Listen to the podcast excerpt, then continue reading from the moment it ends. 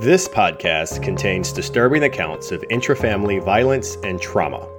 If you or anyone you know are in need of support, the National Domestic Violence Hotline is available 24 hours a day, 7 days a week by calling 1 800 799 SAFE or chatting with an advocate at www.thehotline.org. Again, that's 1 800 799 SAFE or www.thehotline.org. From the National Judicial Institute on Domestic Violence, this is Centering Children, a discussion with child psychology experts on helping children exposed to domestic violence heal and thrive. I'm your host, Aaron Polke. Today we're discussing fathers, specifically the issues and challenges facing family courts in cases that involve fathers who use domestic violence. Joining us are two expert psychologists Katreena Scott, clinical psychologist, professor, and director of the Center for Research and Education on Violence Against Women and Children at Western University, and Peter Jaffe, psychologist, professor, and the director emeritus of the center that Katreena now leads. Welcome to both of you. Thanks, Aaron. Great to be here. Great to be here, Aaron. So let's set our foundational question. We are talking about intervening with fathers who commit domestic violence. And Peter, can you tell us a little bit more about why we're focusing on fathers in this context? Well, Aaron, I think we've all come to realize how children are affected by domestic violence, but we've really overlooked the whole issue of fathering and the role of parents and how this may impact uh, children's behavior in the in the long term. We're usually looking for ways to provide interventions for men. We usually focus on them as intimate partners. So we when they're in criminal court, they often get referred to batter intervention programs, but we really don't look at their role as fathers because we're focused more on the safety of the adult victim and looking at how to help him in future intimate relationships and hold him accountable for that behavior. So we've, for a long time, ignored the role of fathers and the kind of role models they are for children, especially in the context of a history of, uh, of domestic violence. Now, you might say, why fathers? Well, clearly, fathers and mothers need help. We know that uh, domestic violence may involve male victims, may involve female perpetrators. There's men and women who abuse their children. We're focused on fathers because research on domestic violence tells us that in the vast majority of cases, up to 80%, uh, children are exposed to their fathers being abusive uh, to their mothers. And we know fathers are also involved in the most extreme forms of violence, kicking, choking, beating their partner. So we're looking at some pretty horrific things that children may be exposed to and, and how they're impacted. We used to think somehow if parents separated, that was going to be the solution. We'd keep the victim safe and we keep them apart, but it's it's not that simple. Um, lots of couples uh, reconcile, or fathers may go on to other relationships and continue to be male role models if the violence isn't properly addressed. So we need to recognize that fathers have an ongoing role with with children. Uh, so we simply can't rely on on the on the mother as a victim to protect the children without some sort of other interventions we clearly need to be addressing uh, that aspect of counseling, uh, men as fathers as well as men as intimate partners. Can you dig a little bit more deeply from the uh, family court's perspective? Uh, what could a family court judge be doing differently when it comes to engaging fathers in cases that involve domestic violence? Thanks, Aaron. I'm really, really happy to talk about this. I have spent um, a good part of my career really focusing on how we can do a better job or how we need to do a better job with supporting children and their safety by working with men as fathers in the context of domestic and family violence. So I am going to talk about dads, but just before I do, I, I want to take a little bit of a step back and talk about the fact that you know, the, the role that family courts can have in improving outcomes for families and really, especially for children living with domestic violence. Um, but in order for the court to play that role, I, I think there's some things that we need to start doing differently. And at the real start of this difference is a shift in perspective that recognizes and responds to domestic violence. So, in my experience, we, we currently have a system that's set up to do everything it can to get separating partners to be friendly and collaborative. Um, these expectations come into play very early on, and you know they're repeated often through the systems. And in general, this makes sense. We know that most often children benefit from having time with both parents and having both parents involved in planning for their future. The problem is that these same friendly parent friendly parenting expectations they play out very differently in a situation of domestic violence. And although the court can take different actions, the threshold for recognizing domestic violence and moving away from friendly parenting expectations is, is really very high. What's an example of a situation where friendly parenting expectations might need to be adjusted? So let's consider what I would say is a fairly typical domestic violence situation. So prior to the separation, dad made a lot more money than mom did in her part time job, and she had most of the responsibility for the children. He had control of the family, family finances and the family decisions. He never really liked her family and friends, and as a result, she's quite isolated. Over time in their relationship, conflicts between them escalated over spending, activities, child rearing issues. And in these conflicts, he inevitably wins because when he doesn't, she pays through increased monitoring, scrutiny of our activities and spending, more isolation from others, verbal abuse and disparagement, and in the months before the separation by being physically assaulted, severely enough that she became terrified of making him angry. She didn't call the police. She didn't want him to lose his job and worried that calling the police would make the situation even more dangerous. Wow, that's a serious situation. What about their kids? So, if we think about the kids in this situation, who are now in their early teens, um, they at this point prefer it when their dad isn't at home. So, even before the assault, they experience their dad as someone who's angry most of the time, has a hair trigger, and is not really interested in who they are and what they're doing. And now they want nothing to do with him and are starting to be vocal about that. Mom's worried that he will assault them as, a, as well. well. All of this must have taken a toll on the mom, right? So, although for years mom has blamed herself, the physical abuse and her children's clearly articulated view of their dad was a reality check to what was happening. She packed up the kids and left, and he was super angry about it. He didn't want to leave the, he didn't want the relationship to end, he's sure she can't make it on her own and that she'll need money if nothing else. So she, he makes sure that she can't access family finances. He calls around to all the family and friends to explain she's going through a bad menopause, has gone a bit crazy, and needs to be reminded of her responsibilities to her family. He starts showing up everywhere she is, and she gets a restraining order. Okay, restraining order. So now the courts are involved. So now they appear in family court. She turns to the family court with hope that the court can help protect her and her children from ongoing abuse, and that she'll be less afraid, and that through the court there can be a separation of assets and funds so that she has a foundation to build on. She thinks that the children should continue to have a relationship with their father, but the children don't want to be forced to go see him. It doesn't turn out that way, though. Instead of having the domestic violence recognized and responded to, she's deemed as being not friendly by raising unproven allegations of domestic violence.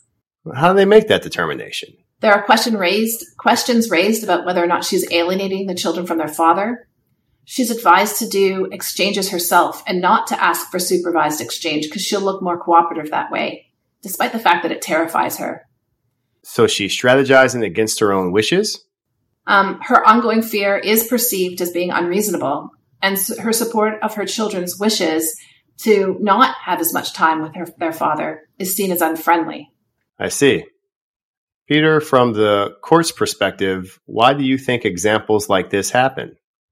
I, think it's. Uh, I, I, think the, as you describe the case, I'm just thinking about all the things that might be going on, either in a judge's mind or somebody who's doing a parenting evaluation, how to how to make sense of what's happening and trying to sort through whether this is, uh, you know, whether to what extent the violence has happened and and has had an impact on the mother and the kids, or to what extent is she talking about things and exaggerating them? So, a, a key issue is going to be the evidence before the judge and what kind of finding the judge can make and, and, and what kind of evaluation a judge could benefit from. That still doesn't get us out of that friendly parenting route, though, does it? this is where that bar becomes really, really high for making that shift from, you know, we just want everybody to get along to recognizing that there needs to be things put in place to make sure that safety is accounted for and that abuse is recognized. And, you know, maybe we can do both. Um, but being able to move into a more investigative, um, supportive, uh, role around domestic violence, um, even while you sort out the complexity, might be very important. Well, I, I just to build on that, Katreena, I, I think you know the reality is everybody working in family court wants parents to get along, wants parents to recognize they're separating as intimate partners, but they're parents forever, and want to make sure kids have lots of time with uh, with each parent. However, uh, judges also recognize more and more uh, through their through state legislation that when domestic violence is a factor, it requires very different remedies. So it's a uh, it, there's a very different pathway and very different approaches in terms of assessing the violence and the impact of the violence and and looking at uh, very very much uh, differential intervention and, and court orders to promote safety and accountability. Well, and Peter, often I think that comes in time as well. So if we imagine in this case, you know, in terms of what he's done at the beginning, uh, when he started family court process, he thought, you know, he's going to get her back, like back into the relationship. So he figured that if he delayed settling financially long enough, she'll really have no choice. He delays, and as it sinks in that he's that she's really left, he's he's super angry, and then starts to get the court to work for him so he decides to fight for equal parenting time and decision making and starts to put forward all sorts of motions to try to bury her in that court process. And I know from discussions with various people that, that often, um, you can, it's, it's even through that ongoing use of the court to try to get her to do something that you can see that pattern of, of, of abuse and coercion play out. Procedural abuse is real and that's a danger, and that's certainly one thing we want judges to be vigilant for is you know separating the cases where properly need to be before the court and the cases where the court process has become an extension of coercive control in the marriage and it's really litigation abuse. So that's obviously a, a key aspect of part of uh, judges' decision making and managing cases. Katreena, what else is at play? Well, let's go back to dad for a second because um, I think that lots of times the focus is on okay, let's let's really make sure we get a good assessment from of her side, whether or not she's believable, whether or not the domestic violence is believable. I think that when we shift to looking at dads and looking at fathers and looking at domestic violence, we can also really do a good assessment of what of what he's doing. So is is what he is doing about the kid's best interests? Is it about continued coercive control? Is he responding to what the court has suggested in ways that suggest that he is trying to be cooperative and complying? Or is he continuing to um, feel like he's a victim, deny any wrongdoing, and going back to those questions that you asked, is he actually being accountable and changing his behavior? And those kinds of questions I think are really important, as much as important as sorting out what the what she's saying. We have to really look at what he's saying and doing, and whether or not it it, it fits with the situation.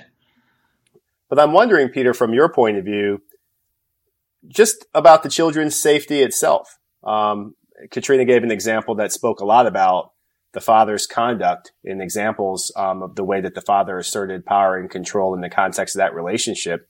And how does the father's history with domestic violence uh, not only impact the, the mother in this example, but also the safety of the children?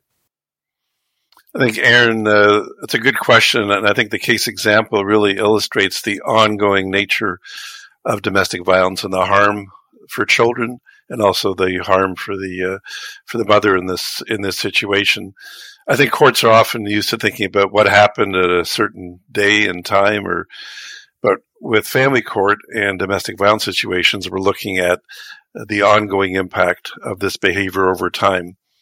And we now know that certainly the most judges recognize that exposure to domestic violence is harmful, that children are going to be at risk uh, for physical and emotional harm. There may be other forms of abuse taking place as well. Children may end up with a number of problems related to their own uh, mental health, potentially uh, having post traumatic stress disorder themselves from what they've been exposed to. And these difficulties may continue uh, throughout their lifespan as they uh, move to adolescence and early adult years. So we're certainly worried about ongoing exposure and how children could be harmed. And we're also worried about escalating risk because obviously at the extreme, we're always worried about preventing domestic homicides that unfortunately also include child homicides. We also have to recognize that there's ongoing harm uh, to the child through the impact on the child's mother. So it's not just the direct impact, it's the in- indirect impact on the mother's parenting.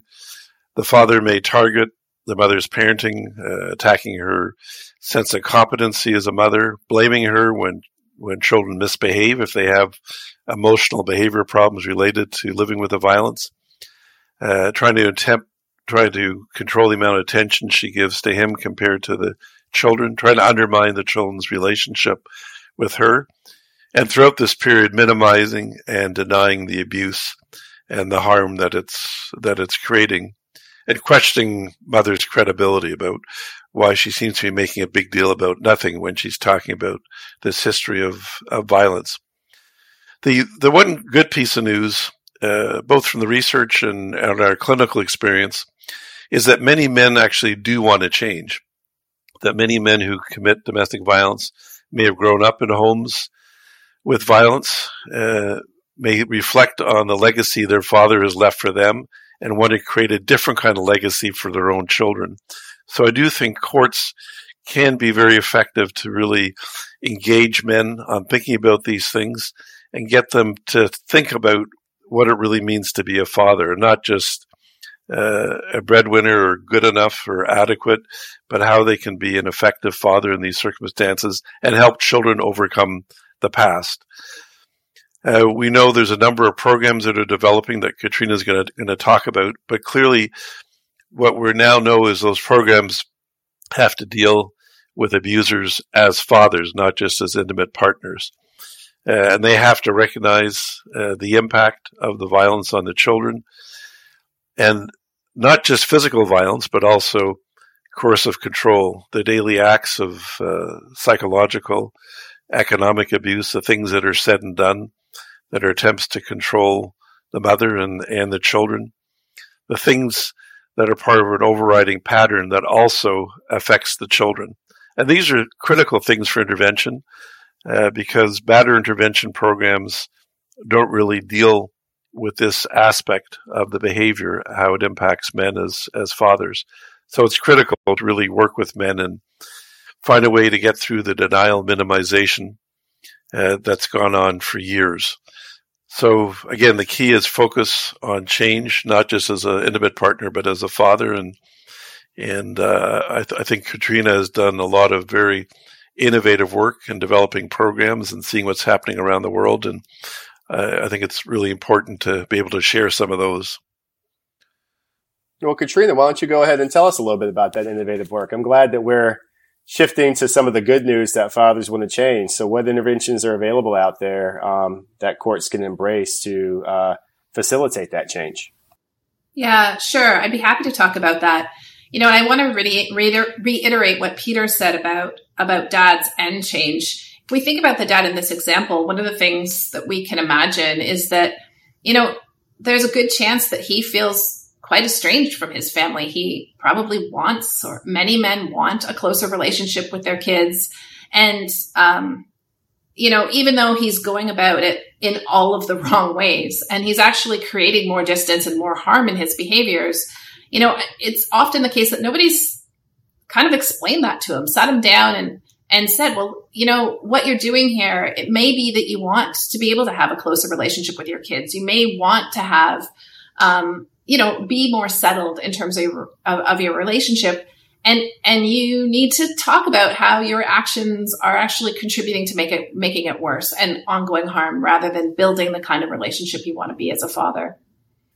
what are the key principles? What are the sort of the top line points that folks who might want to embrace some of the suggestions that uh, Katreena just uh, articulated that they might want to take into consideration?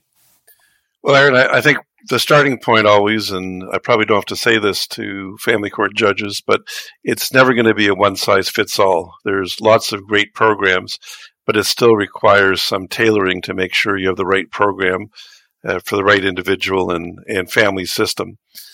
Um, I think it's it's critical to recognize uh, the kind of risk that the uh, perpetrator of domestic violence is is presenting. Um, uh, the the likelihood of reoffending, the potential dangerousness. That obviously the risk has to be considered. There also has to be recognition of the the needs that are present because it's it's often more than just domestic violence. There may be issues.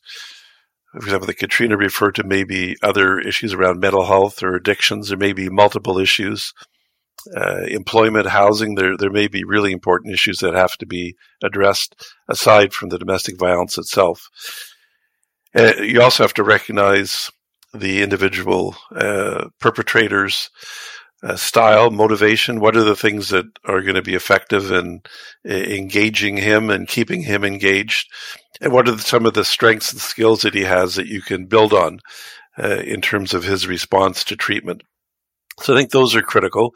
But what's also critical is that there has to be ongoing collaboration with other community partners. Uh, programs for men cannot work in isolation. They have to be working with uh, programs for victims, uh, programs for survivors, programs for children living with domestic violence.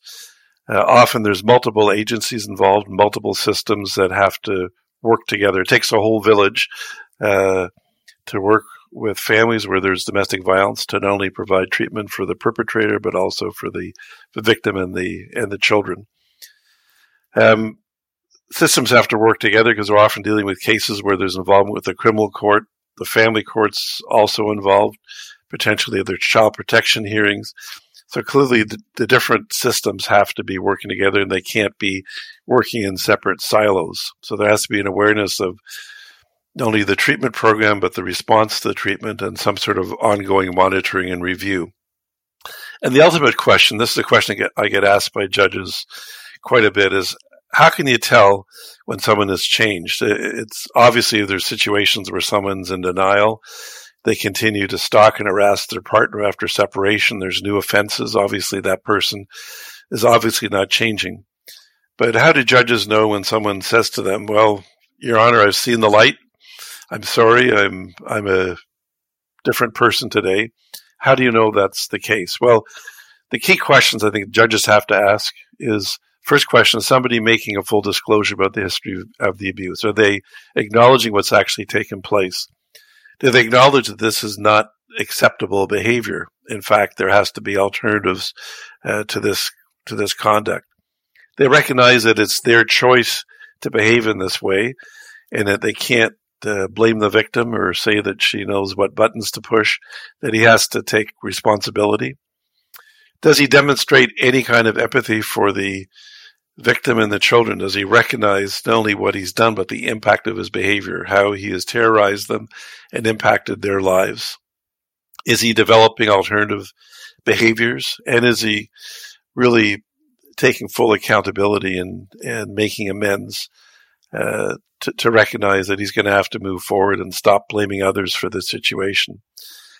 So again, I think those are the, the, some of the key questions that judges have to ask because judges are often at this turning point, especially in cases that we're involved in where where judges may be concerned and there's supervised uh, visits, supervised parenting time, and the judges want to know, well, is it safe to move to unsupervised parenting time and overnights? Well, before you can make those, before you can have that transition, you have to be able to answer those questions about change and recognition of the uh, the conduct in the past that has terrorized others. What are the big key takeaways that you'd like to leave our listeners with? Sure. So I think for me, the big takeaways are, you know, how important family court is um, when they can recognize and respond to domestic violence. You know, family courts play a really, really crucial role in preventing future harm. Um, I think that part of that is then recognizing um, the abuser, recognizing the person who's driving the harm in the system, and providing supports and motivation and push towards making change. I think ultimately change um, and accountability on the part of domestic violence perpetrators has to become a cornerstone consideration in promoting safety of survivors and children in family courts. Um, and for judges, I think um, I, I, recognize that I've talked about a few programs. Um, Peter's talked about the need to think about multiple different needs and, and trying to find the resources that are appropriate for those families. And I appreciate that sometimes that's that's tough. Sometimes um, resources that you need are not available. So I guess the my last word is that again, the family court has a role in referring to programs that are available, and if not, asking why and encouraging community services to develop these really critical programs and services to support ultimately children. That's very helpful. And uh, Katreena, I want to thank you for joining us today on Centering Children. Glad to be here today, Aaron. And Peter, thank you so much for joining us. Uh, we're coming or joining us again on this podcast. My pleasure, Aaron. Such an important topic. Centering Children is presented by the National Judicial Institute on Domestic Violence, a partnership of Futures Without Violence and the National Council of Juvenile and Family Court Judges, with the support of the Office on Violence Against Women, U.S. Department of Justice. Special thanks to Jennifer Arsenian and Brianne Smith for co producing this program. Until next time, I'm Aaron Poquet.